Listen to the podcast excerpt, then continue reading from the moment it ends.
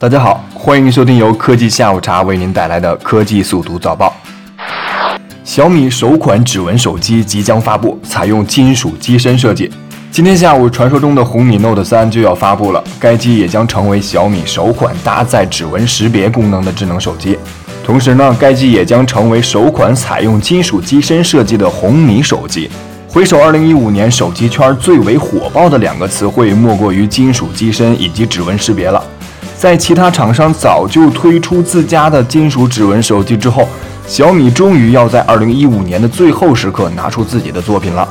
据悉，红米 Note 3将会采用一块5.5英寸 1080P 显示屏，并搭载8核 2.0G 赫兹主频的处理器，内存也将会有 2GB 与 3GB 两个版本。更为重要的是，作为一款搭载指纹识别功能的金属机身手机，该机的售价有可能仅在千元左右。倘若该消息属实的话，这毫无疑问将会对千元手机市场产生巨大的影响。不管怎样，所有的看点都将在下午揭晓，一起期待吧。谷歌能够远程重置你的安卓密码，百分之七十四的设备将会受到影响。根据纽约地区检察官办公室的一份文档所述，只要有法院的相关命令，谷歌能够非常容易地远程重置旧版本安卓系统的密码。而调查人员则可以轻易地查看设备上的各种内容。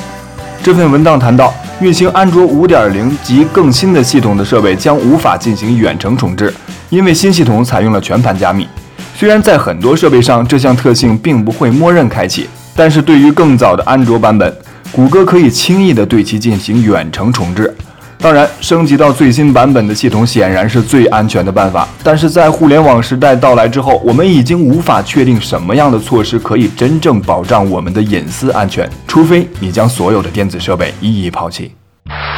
新的指纹技术可以区分男女，不管你相不相信，指纹可以透露你的很多信息。而最新的技术进展显示，这与指纹本身并没有太大关系，真正起作用的是你留下指纹的同时掉下的氨基酸。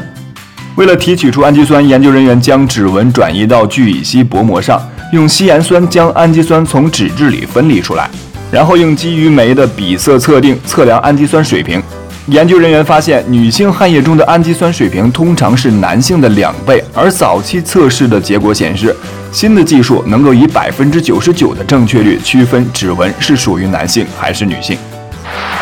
赵薇成女版巴菲特，轻轻松松再赚两亿。著名影星赵薇正成为人生大赢家，不仅拍戏赚钱，炒股投资更是高手。近日，赵薇又火速入股中国创意控股，转眼间大赚两亿元，而赵薇也因此被称为“女版巴菲特”。中国创意控股日前发布公告称，按照每股零点三九港元向赵薇、云峰基金创始人于峰分别配售五千四百万股，总价格是两千一百零六万港元的股票。赵薇和于峰将分别持有中国创意百分之四点五的股份。截止到昨日中午收盘，中国创意控股的股价为四点七八港元，这相当于赵薇和于峰每股分别赚四点三九港元，总计大赚二点三七亿港元。虽然赵薇称自己的主业仍然是演员，投资更多参考丈夫黄有龙的意见，但赵薇显然已经奠定成功女商人的角色。好了，今天的科技速度早报就到这里了，感谢您的收听，我们下期节目再见。